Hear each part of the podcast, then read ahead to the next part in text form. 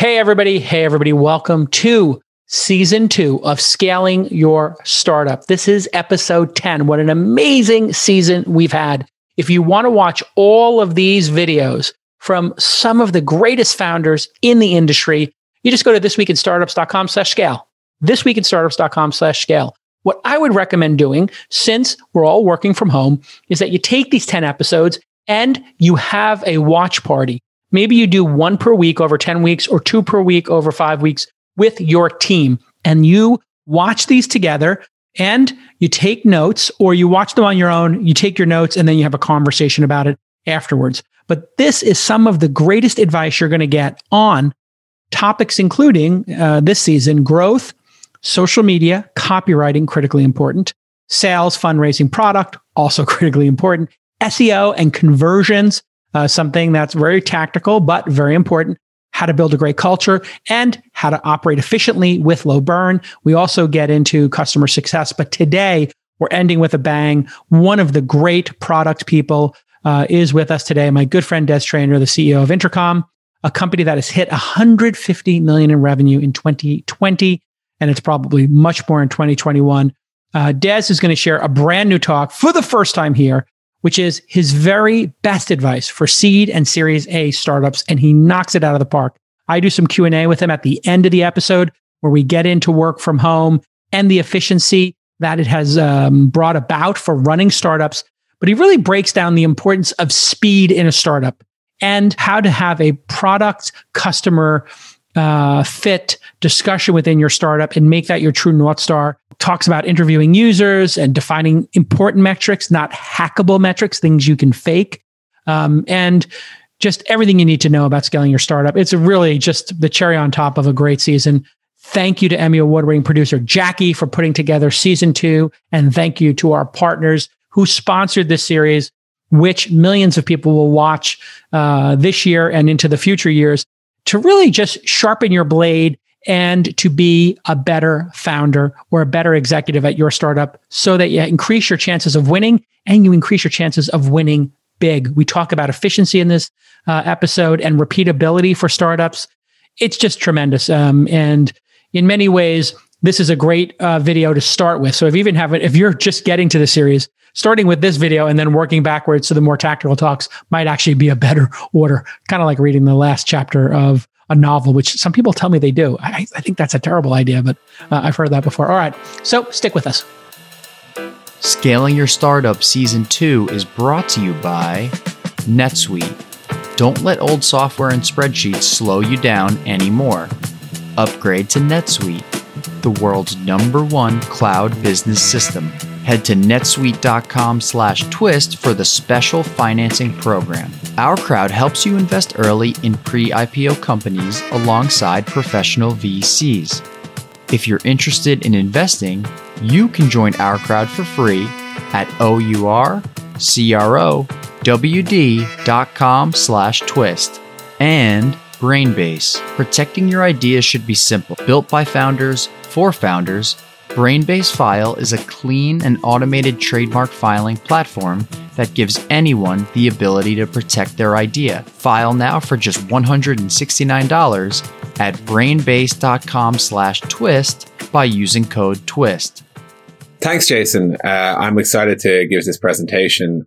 In prepping it, I really wanted to focus on what are the important pieces of startup advice, the stuff that I wish we had known back then. And in that regard, I'm trying to separate us from this epidemic of startup advice. And if you're in a startup, you're probably one of the most over advised people in the world up there with politicians and world leaders. There is a never ending deluge of just people telling you all the stuff you need to do. And it just doesn't stop. And if you read it all, you'll never build a startup. I promise you. I hope to tell you about the bits that I believe matter a lot. It's not to say the other stuff doesn't matter, but there are some fundamental invariants about startups that succeed. And that's what I want to talk about today. There's four areas I'm going to cover. Um, the importance of a vision and a mission for a company. The need for speed, not to be totally Tom Cruise like about it. Uh, product customer fit and product market fit. And I think these two things are best considered separately. So starting with uh, vision and mission, there is a tendency to say start a startup with the idea that you want to explore a certain space. We think we should do something in the ticket tracking space or project management or whatever. Doing it without a mission leaves you with a really blurry pitch or way to charm people into joining your company, investing in your company, uh, you know, t- adopting your product, referring it, even just listening to you. A mission answers the question, why do you exist other than making money? Most companies exist to make money, but they usually have some higher order purpose that they're trying to serve. And I think like at Intercom, we say our mission is to make internet business personal. That's what we want to do. Stripe's mission is to increase the GDP of the internet. I think Uber's is to make transportation as reliable as running water. There are like great missions out there, but they're very clear about what, what will be better afterwards. And a vision is kind of the sort of the landscape after you've succeeded? Like, what does the future look like because of your company? Uh, what, what, what change are you trying to bring about in the world? And it's really important at the early days to kind of get these things down. They will inspire people to want to listen to you, to follow your company. They will like inform decisions you make. Uh, if everyone knows what the end goal is, there's less existential discussion about like, should we do X or Y? Because the mission usually answers that question your brand becomes a lot clearer, what you actually stand for. Customers know what they're buying into. Like, do you think that, you know, project management should be run one way or the other? Do you think that like online commerce should be easy or hard? Do you think it should be like legally compliant or should it be built for developers? Like these are the sort of things that will like bleed out of having a strong mission and a strong vision. And lastly, your employees. You want a team inspired by shared purpose, a shared purpose. And uh, and it can't just be revenue growth or like monthly metrics. And I think you should be skeptical if people are excited about owning a chunk of your company, but not excited about what the company does. Uh, it, it's, it's frankly dangerous. You want people to really believe in the mission. That's a short section. I really think it's fundamental uh, to early stage startups, specifically when I'm advising or investing. Whenever, whenever I get a blurry answer to what it, what the hell is the whole thing about, what is the mission, usually that blurriness shows up everywhere. The features you build, the types of customers you attract, the employees you have. That's never, never good. Um, it's also impossible to move fast without it. And moving fast is perhaps the dominant characteristic of a successful startup. We use the word startup a lot here. Uh, and people might, it often gets over, overused and that people would refer to like a new coffee shop as a startup or a cinema or a restaurant or a law firm. And like the, the key difference to me is like startups are just designed in every way to grow fast. And speed is literally the thing. It is what makes them backable as businesses. I share this chart a lot in Intercom to make a single point. Uh, at Intercom, we grew really fast and we continue to grow really fast. But specifically in one period, we went from 1 million to 50 million in three years. That's obviously quite fast, right? You 50x in three years. It's, it's a phenomenal amount when you get to like, you know, tens of millions of dollars. The point I always have to stress to folks is it's not the 50 million that makes us valuable. It's the three years that makes us valuable. And that is like the core idea of speed. It's like everything has to happen at breakneck speed. You should be really uncomfortable with things moving at a normal pace or even a fast pace. The challenge is really how can everything move as fast as it possibly can with obviously some requirement of sustainability in that uh, it can't break along the way, but it needs to be moving damn fast. I also tell a story of two different companies. Uh, and I'm, you know, this is obviously a, a, sort of parable. I'm not talking about specific companies, but I would say having invested and advised in, uh, I don't know, like 50 companies at this stage, there's some just generic truth to this. Um, companies that ship fast always, always outperform in all cases, I've never seen anything to the exception. School's out for summer, but if your business is running on outdated software, you'll never get a break. Failing to graduate to NetSuite is like being stuck in summer school while your friends are free to party in the roaring 20s. Here we go. Manual processes, integration difficulties, and glitchy delays will leave you scrambling for the numbers you need. And you need to know your numbers cold, whether you're raising money or you're making a prediction or you're eventually going to go public. Maybe you're going to SPAC. You're going to need to know your numbers cold. This is how great organizations run and great organizations run on NetSuite by Oracle because they can scale with you no matter how big your business grows.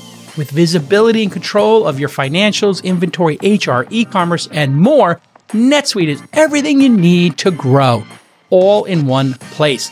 And 93% of surveyed businesses increased their visibility and control since graduating from outdated software to NetSuite. So go ahead and switch to NetSuite today and close your books in no time and on time so you look more credible to your investors and your board. Okay, special financing is back. NetSuite is offering a one of a kind financing program only for those ready to graduate from all this outdated software that's slowing you down.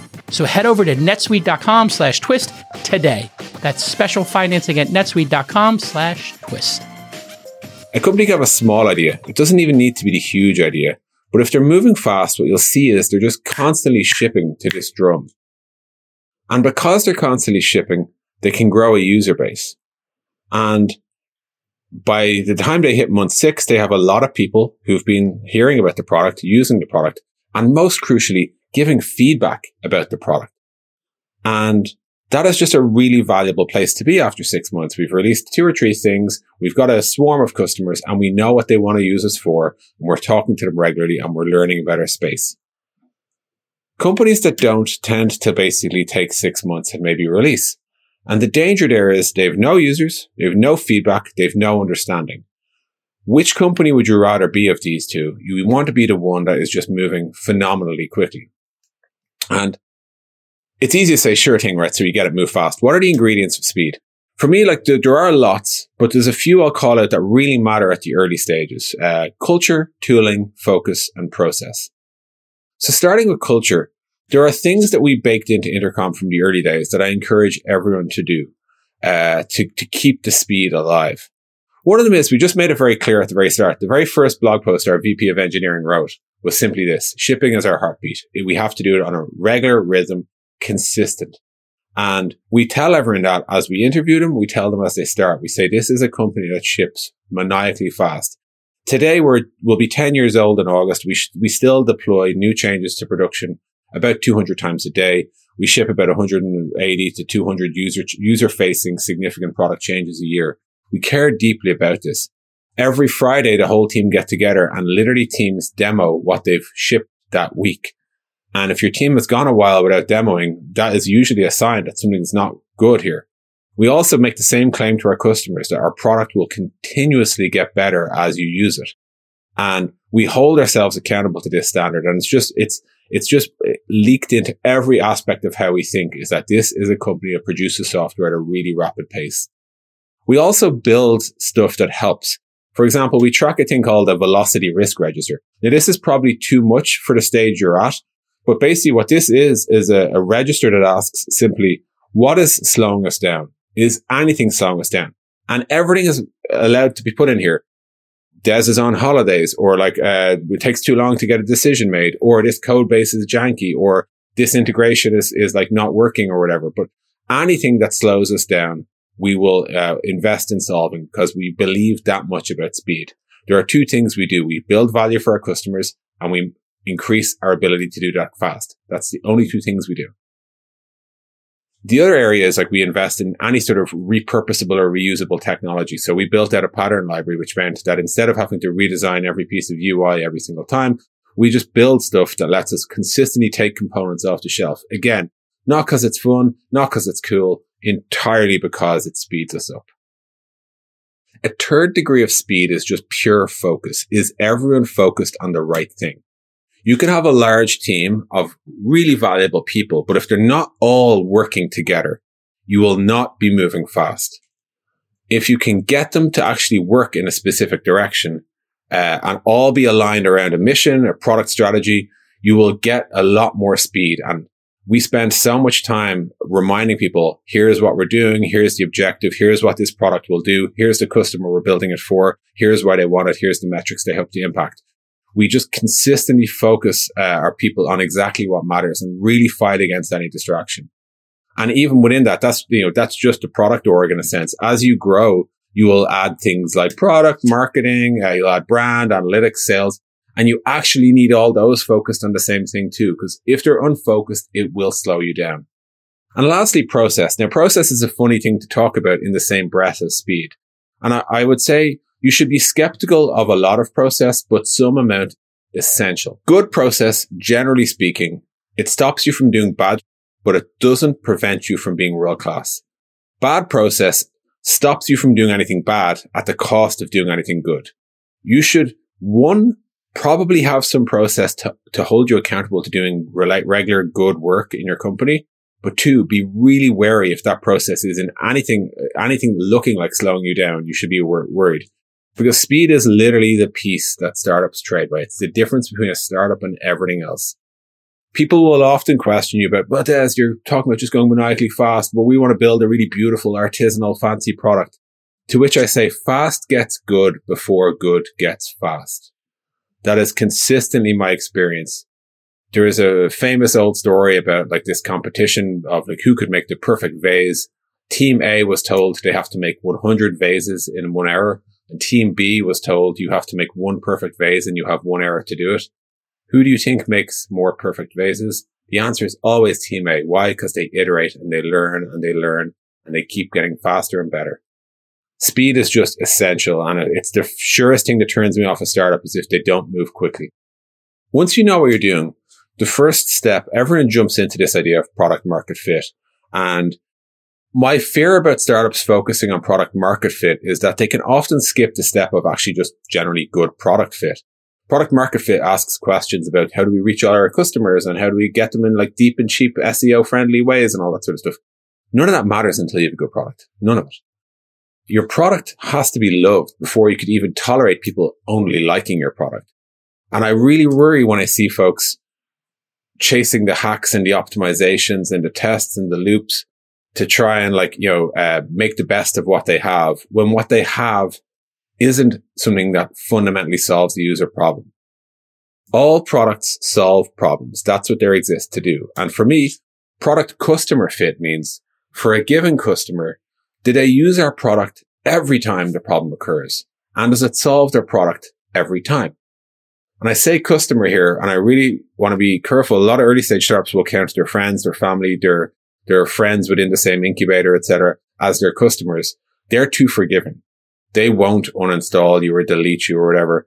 You need to have people who have no reason to use you other than the fact that you solved their problem. That's the sort of people you need to be listening to at this stage.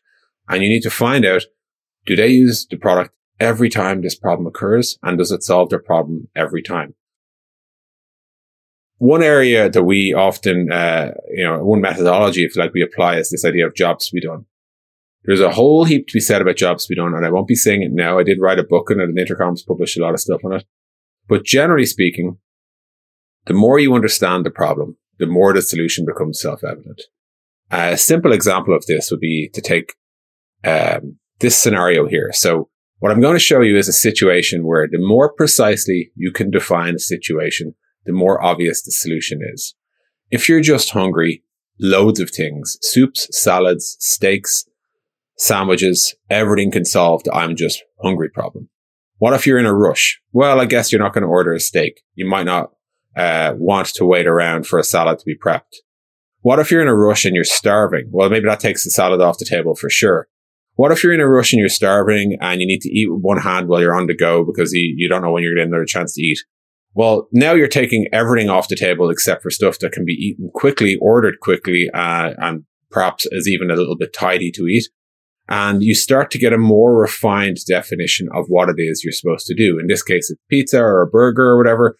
But it's, it, you know, this is a simple example. I'll give you some softer examples in a second, but the idea is the more you can specify the exact problem, the more you can specify the exact solution. So you really need to understand the job that your product does. There's three components to understanding the job. You first want to be interviewing your users. Secondly, you use that information to scope your product down and kind of write where, where does it start and where does it stop? And lastly, you want to pick metrics then that matter for your definition of do we solve the job? So when it comes to interviewing users, what a lot of people will do is just start a conversation with everyone who uses their product. And that's dangerous because you can't tell one group from another. It's really useful if you can break them down into specific types of people. People who just started trying to use your product today. People who used it last week but stopped this week. People who are trying it out. So if you have a trial function or if they're in their first few days, uh, people who are shopping around as in they downloaded it, but they downloaded a lot of stuff at the time. Your actual active customers, like as in the people who are using your product, it seems. And then people who became inactive. They were once active. Now you won't have all of these at the early days of a startup. You'll definitely have new, you'll definitely have active if things are going okay, and you'll definitely have churned. But it's really useful to be able to break these apart in terms of the points in the life cycle because you'll learn different things from each of them. New customers will tell you, I downloaded your app because I wanted to blah. Whereas uh, churned customers would be like, I thought you did X, but you don't, or you don't do it well enough your daily active or your monthly active, like the people who you define to be your actual customers, they'll tell you exactly what it is uh, that you do for them in this world. But more importantly, something to listen out for is what caused them initially to go looking for your product. What actually was the trigger point that went, had them go and download the app or visit your site or sign up or whatever? And also, what makes them launch it on a regular basis? when you have all this information, you can use this to draw well, what we call storyboards. Uh, a storyboard uh, is something that just summarizes everything that we know about why people start using the product. For us, this is just where does the product start and stop? So we're like, you know, this, this is an actual real intercom one from a few years ago. Uh, one of the jobs was I have a problem with customer support. Help me fix that problem today. And all these words are deliberately chosen. So today means I want to like install the thing and make the problem go away in the next 24 hours. It does not mean I want to begin on a journey or whatever. Um, the thing we look out for, the sort of storyline you see at the bottom, it's like the Pixar pitch, like once upon a time, every day until one day. What we're really trying to drill in there, like a detective almost, we're just trying to drill into specifically what happened in your, in your life such that our product came into it. And we do this for every release that we have in Intercom, right? Uh, we want to find out uh, what happened such that you started needing our product. What did it feel like to start using our product? How did you know our product was the right one for you? What was your definition of success? And do you ever think you'll stop using our product? These are the things that we want to hear from your customers. And we use all of this to define metrics that matter. It's time for another OurCrowd deal of the week. Right now, you can join our crowd's investment in Zippin. Zippin is building checkout free technology for the trillion dollar retail industry. According to the deal memo, Zippin, Z I P P I N, is already deployed by the world's largest food service company, so they're ahead of the game as the retail world adopts the safety and efficiency of contactless payments. You can get in early on Zippin and other unique opportunities at ourcrowd.com slash twist. By the way, did you know that our crowd investors were able to get in on some of the best IPOs of 2019 and 2020?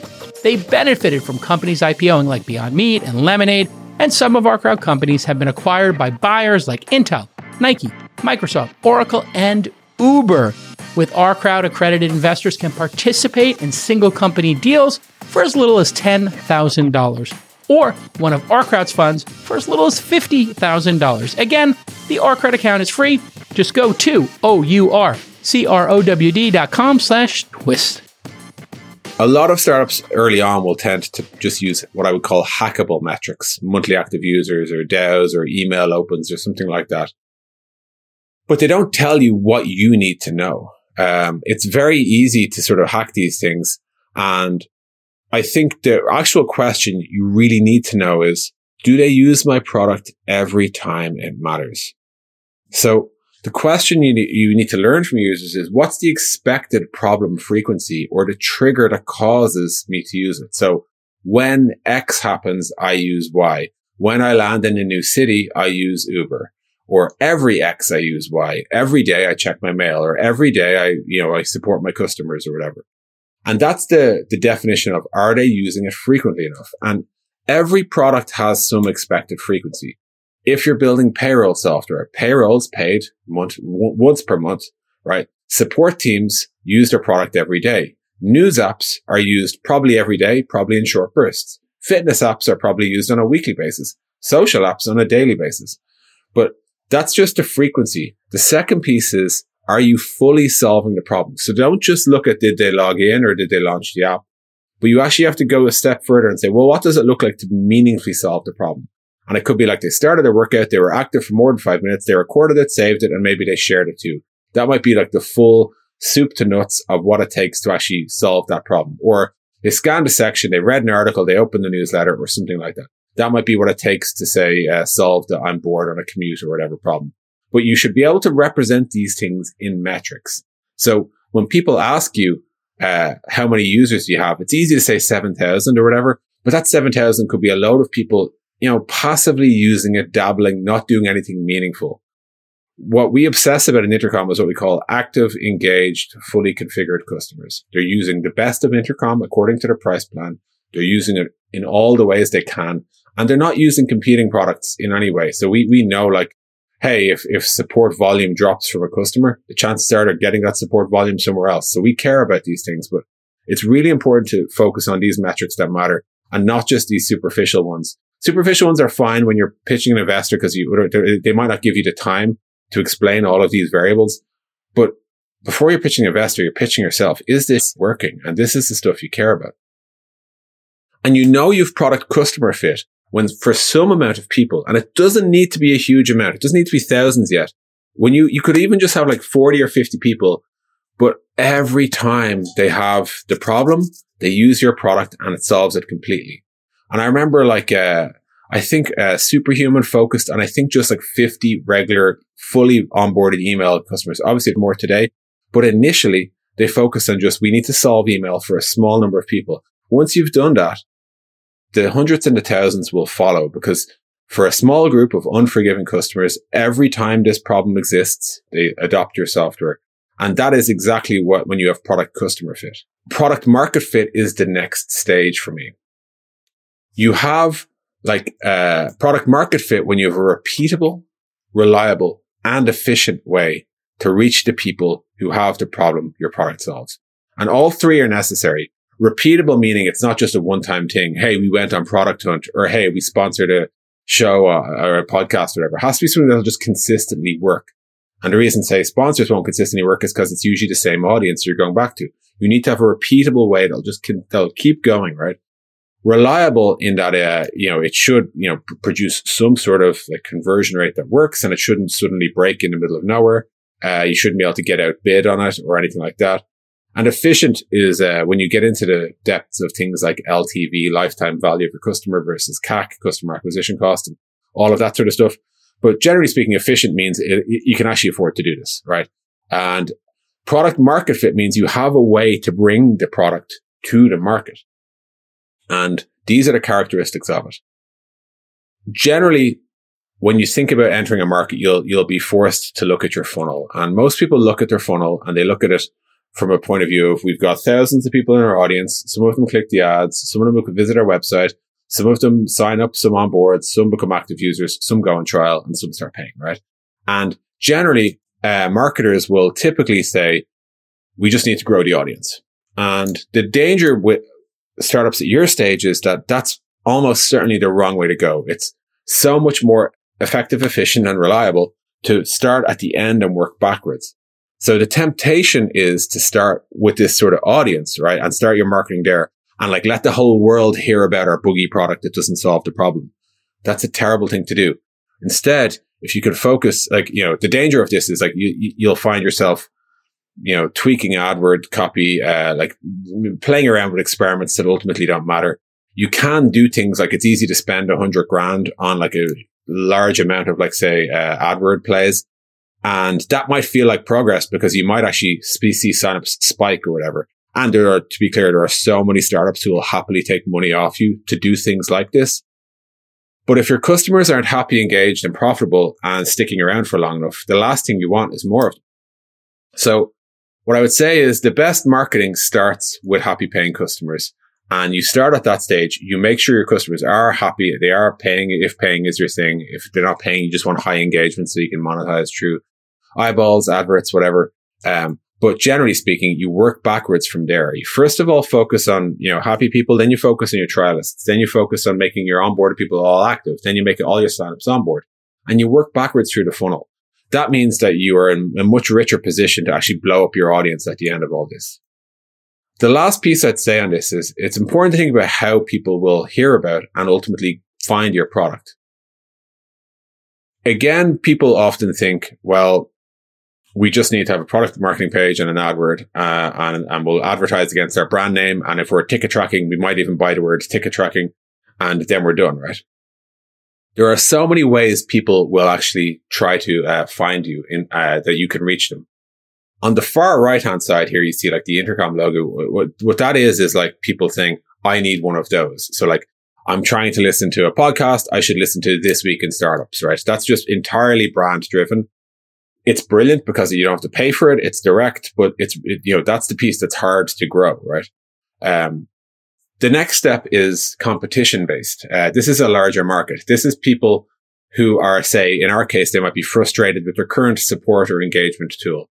Or in the case of a podcast, they might be frustrated with the boredom that they're listening in, in all these other podcasts. So they start looking for different versions. And in that world, you want to run competitive marketing. You want to have competitive landing pages. You want to say, stop using the boring old incumbent and start using us.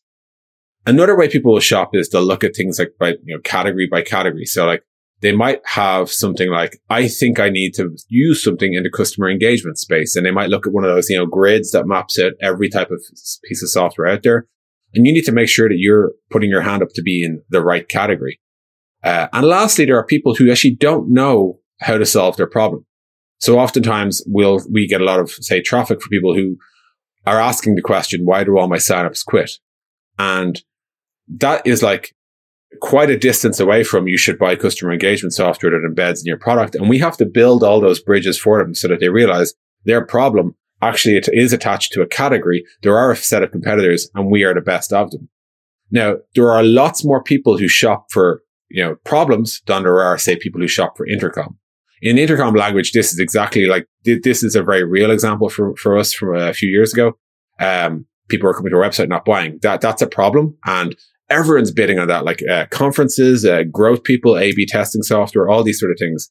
That's one area where we have to compete. We also need to sell a tool to talk to customers.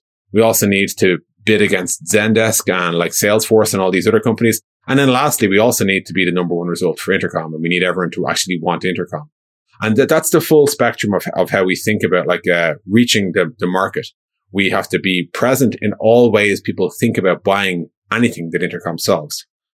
So just to conclude, uh, I would say at the stage, at the early stage of a software company, the first thing that matters is get your mission, mission and your vision straight. Know exactly what the purpose of your company is and make sure all your employees know it and they all buy into it much more than they buy into any other reason to work there. Lots of people want to work in tech, but do they want to work on your mission is a huge question. Secondly, speed is the fundamental characteristic of a successful startup. Yes, that means hard work. Yes, that means hiring for talent. Yes, that means focus. Yes, that means diligence. It can mean long hours. It can mean all of these things. But speed is not an option. It's a, it's a mandatory requirement. Thirdly, product market fit, uh, sorry, product customer fit. Make sure you can find a small group of people who don't have any emotional connection or loyalty to you and make sure you can solve their problem specifically. And lastly, enter the market with your solution when you have done that and enter it fast. Uh, I'm Des Traynor from Intercom, and that's all I wanted to say. Thank you very much. Every startup needs to ensure that they own their intellectual property, and that all starts with filing your trademarks. I have had tons of hassles with different trademarks. I'm not going to get into all the details here, but imagine you have a really great name and a great domain name, and then somebody adds a word to it. And then they create a competing product, and you didn't file your trademark. Now they go and file their trademark, and now they are going to try to stop you from using the trademark that you forgot to file. Don't be this person. You want to get your trademarks done, and if you don't know where to start, look no further than Brainbase File, a clean, simple, and automated trademark filing platform that gives anyone the ability to protect their best ideas. There is no need to spend thousands of dollars on a fancy law firm to file your trademark for you. Nope, you can do everything yourself in a few easy steps. Brainbase File gives you goods and services recommendations using AI so you can avoid back and forth office actions with the US Patent Trademark Office. And you get to eliminate all that human error. They also offer full transparency into the USPTO process with step by step notifications and real time updates on your trademark's approval. No one likes dealing with trademarks but Brainbase File makes it easy. Head to brainbase.com slash twist and enter the code TWIST at checkout to file your first trademark now for just $169. That's a 15% discount, and that's a fraction of what you would pay to have a law firm do it. Brainbase.com slash twist. All right, Des, great job as always. Let's get into speed.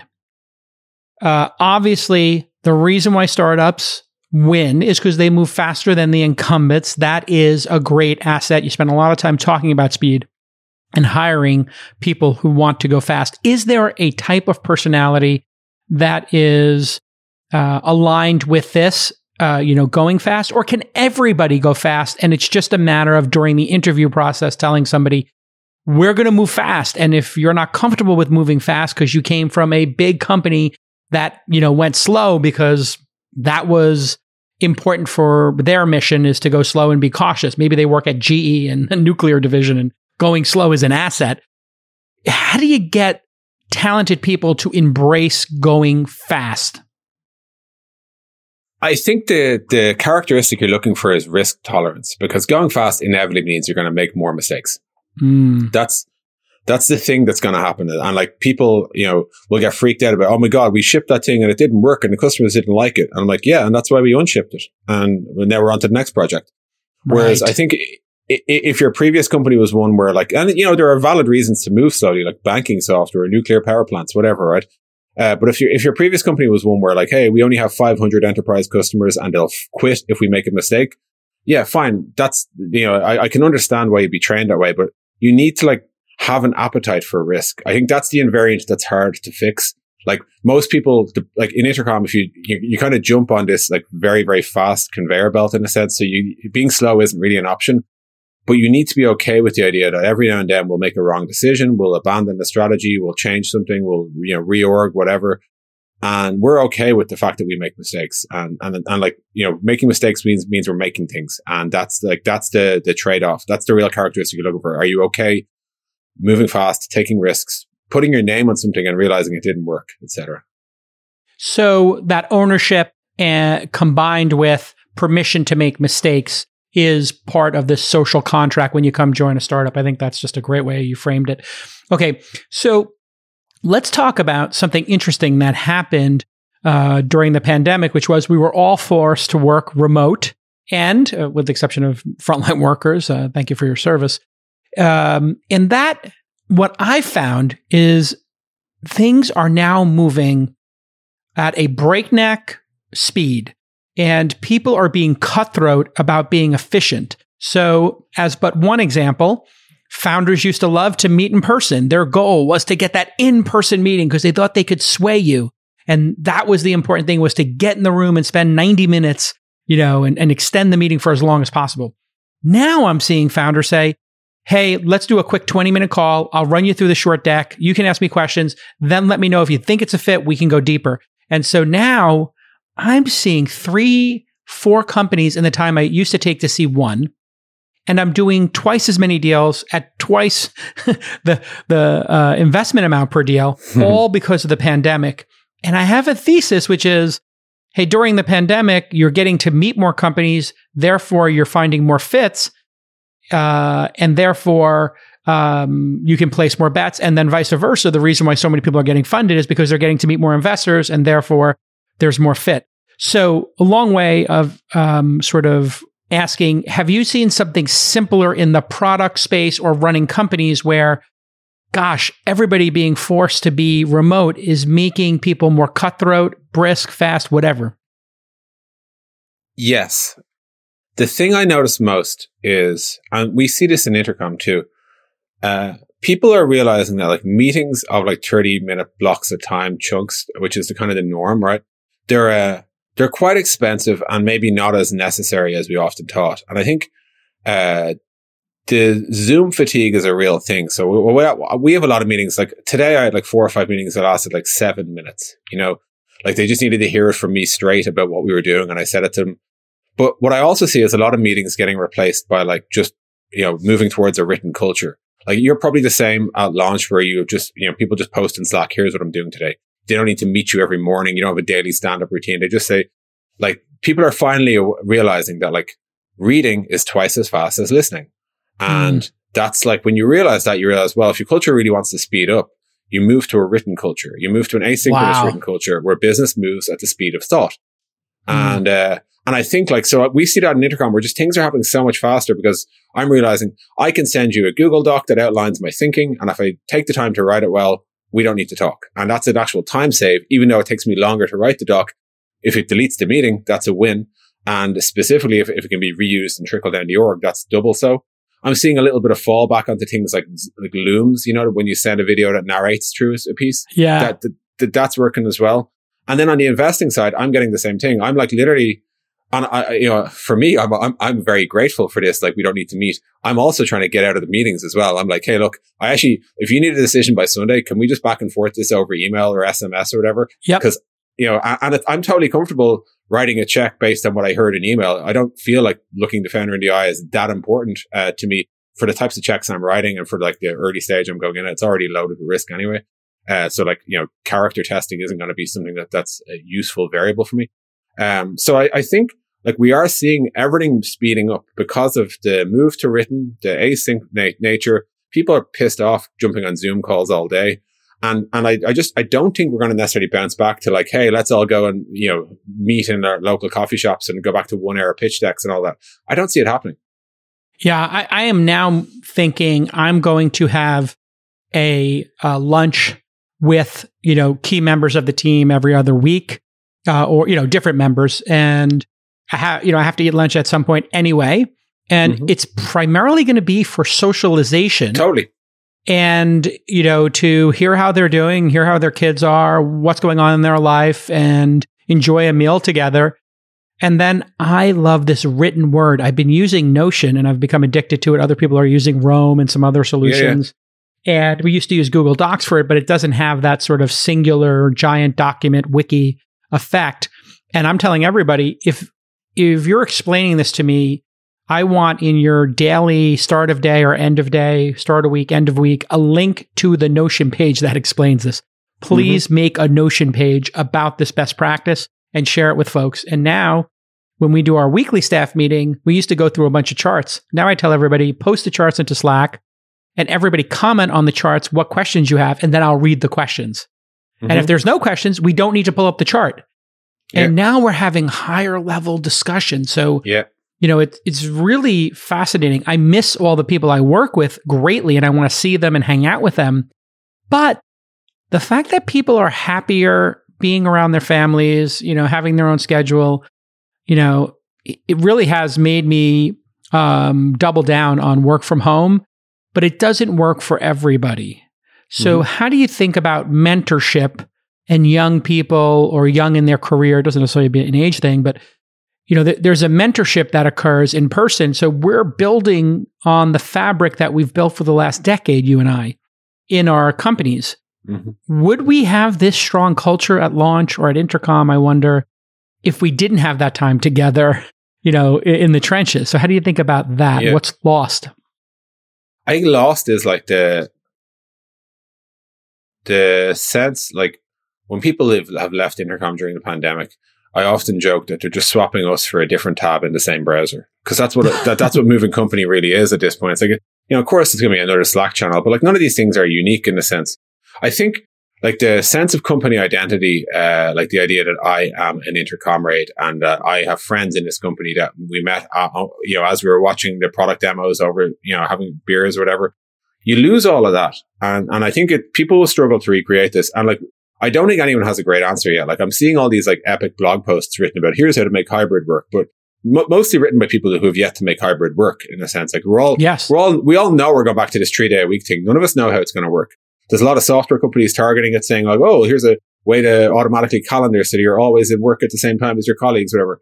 I think there might be some apps to, that could be useful here, but generally speaking, I don't know what it would be like to be a 22 year old fresh out of college joining a company today going a year without meeting anyone. And bear in mind, like for those specifically at that point in life, that's where people find their friends, potentially future partners, just a social scene. It's probably often where they find their next job through people in the current job and all that. Yeah. Like, so there's a lot of that's that's kind of been stolen. A lot of like the say like post work drinks chatter that like would happen that would spread other pieces of information. Like there's a lot of that that's being cut out.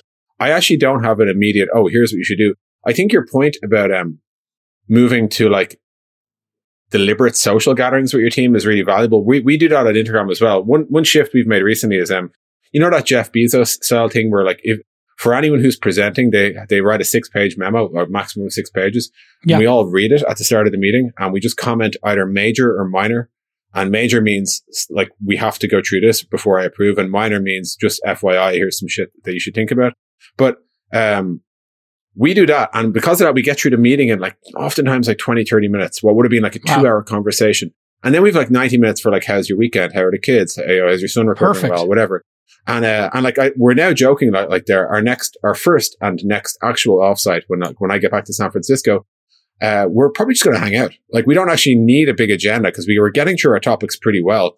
And I think like that hangout is just as important because there will be hard, like Intercom's on a tear right now, but there will be hard times ahead. And there's a lot of folks who are new to the exec team that I've yet to even meet in person. Like I've never met a CFO or a CRO in real life.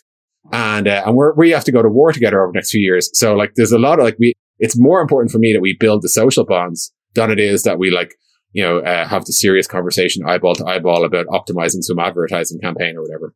It is so interesting when you think about it. The cost of quitting a job where you've never met anybody and you have no fabric and no real stake in the company other than the transactional nature of compensation uh, is it gives people the ability to say, yeah, I'm just going to change tabs. I'm just going to move over mm-hmm. to another tab. I'll try that. And then I can flip back and forth.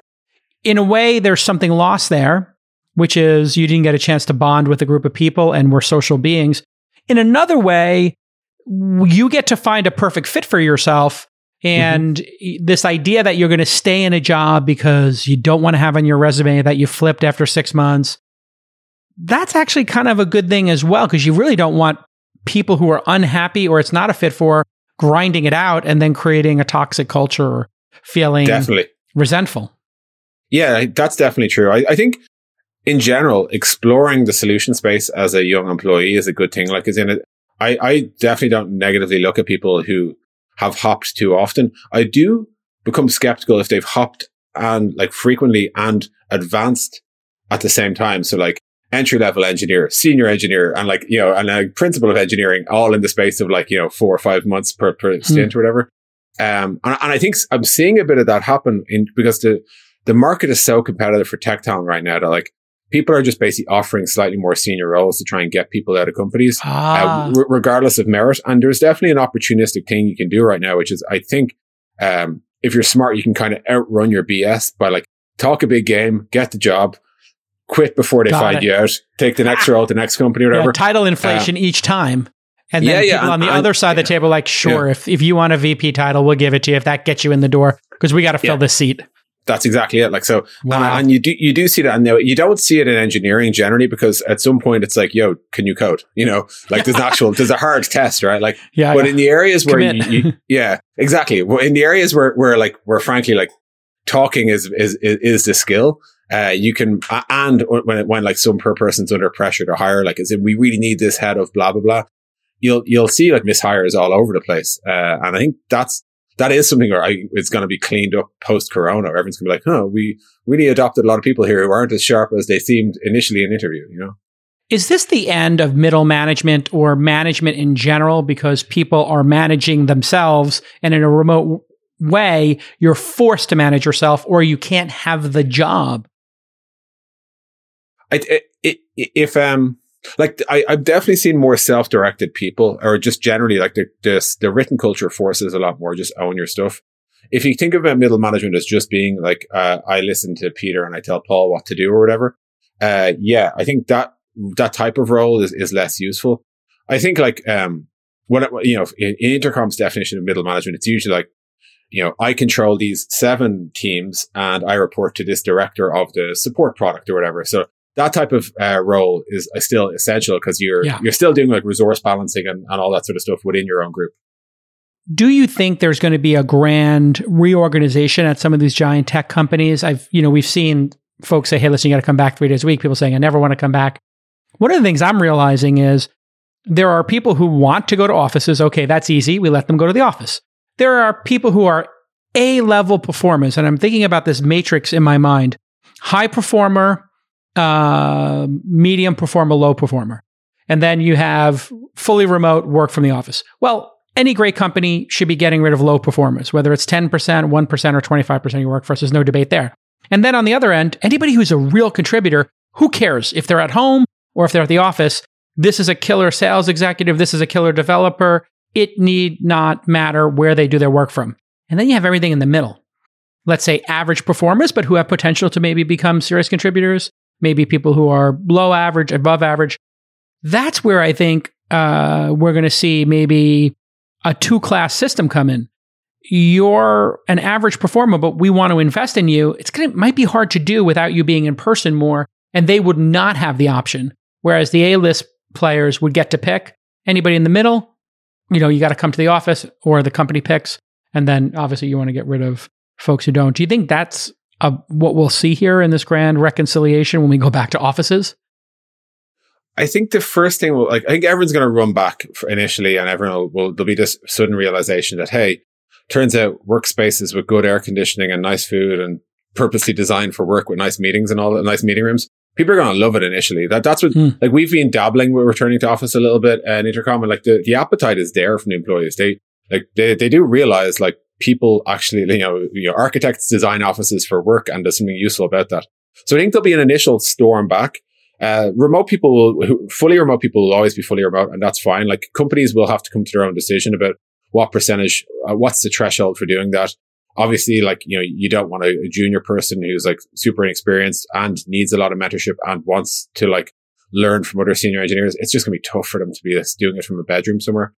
However, I, I think that the next stage, so once everyone rushes back, th- this three day a week thing is going to be complicated because I think we're going to realize maybe we let each team decide its own cadence, but we want people, we want a team behaving the same. I, I think that's what you're going to realize in that hmm. if it's like six people in a room and one person on dial in, oh, it's just going to be worst. messy, right? Like, and it's, it's that person might as well not sides. be there because you even forget yeah, they're totally. there. Somebody forget. I mean, how many times do people forget to dial that person in? Oh Precisely. yeah, that was somebody, and that person's calling yeah. on the phone. Can somebody pick up their phone and dial me in? Uh, totally, I, I, and like that's just a horrible experience on both sides, and it's not like it's not fair on either side, in my opinion. If there's six people in a room having a very high bandwidth conversation, it's just weird to stop and go, okay, let's go over to Johnny now. Johnny, yeah. you, you know. So like, I, I think what does work is we say like Mondays and Tuesdays uh, and Wednesdays or, or whatever, we're in the office, and that's all the office stuff. After that, we have dished out the work. We everyone knows what they're doing we don't need to contact regularly. We move to written async, Slack, Docs, whatever for the other two or three days or whatever your ratio is. And I think just teams will need to set that uh, operational cadence themselves. I think what, uh, you know, I, I, suspect like it'll be like three months after everyone's back mm. before people realize that this is what we need to do. And there will be some kind of rebundling of like some teams will be fully in the office, some teams will be fully remote, and the hybrids will have to agree on the days that they behave like either of those other two teams. Yep. And that's when you that like, but ultimately, I, I I think you can't just dabble with remote. I think once you're saying some people, especially as you move up senior people, aren't in the office all the time, the shift towards a written culture becomes kind of mandatory because it's either that or just a shitload of meetings to share random pieces of context. And I think that just, you know, that'll get quite expensive and people will work it out. Yeah. Uh, all right. Listen, Des, this has been amazing. Thank you so much. Everybody knows Intercom. I don't need to tell you. It's the industry standard. Great product. Go use it. Uh, I don't know if you have a special URL for startups to go to. Uh, we do. We have intercom.com forward slash early stage. Perfect. And I'm sure you'll get a great deal there. And of course, uh, all of our startups use the product and love it. So continued success. Uh, and it's been great to get to know you over these years. And I really appreciate you sharing your wisdom with the This Week in Startups community. Thank you, Jason. All right. We'll see you all next time on This Week in Startups. Bye bye.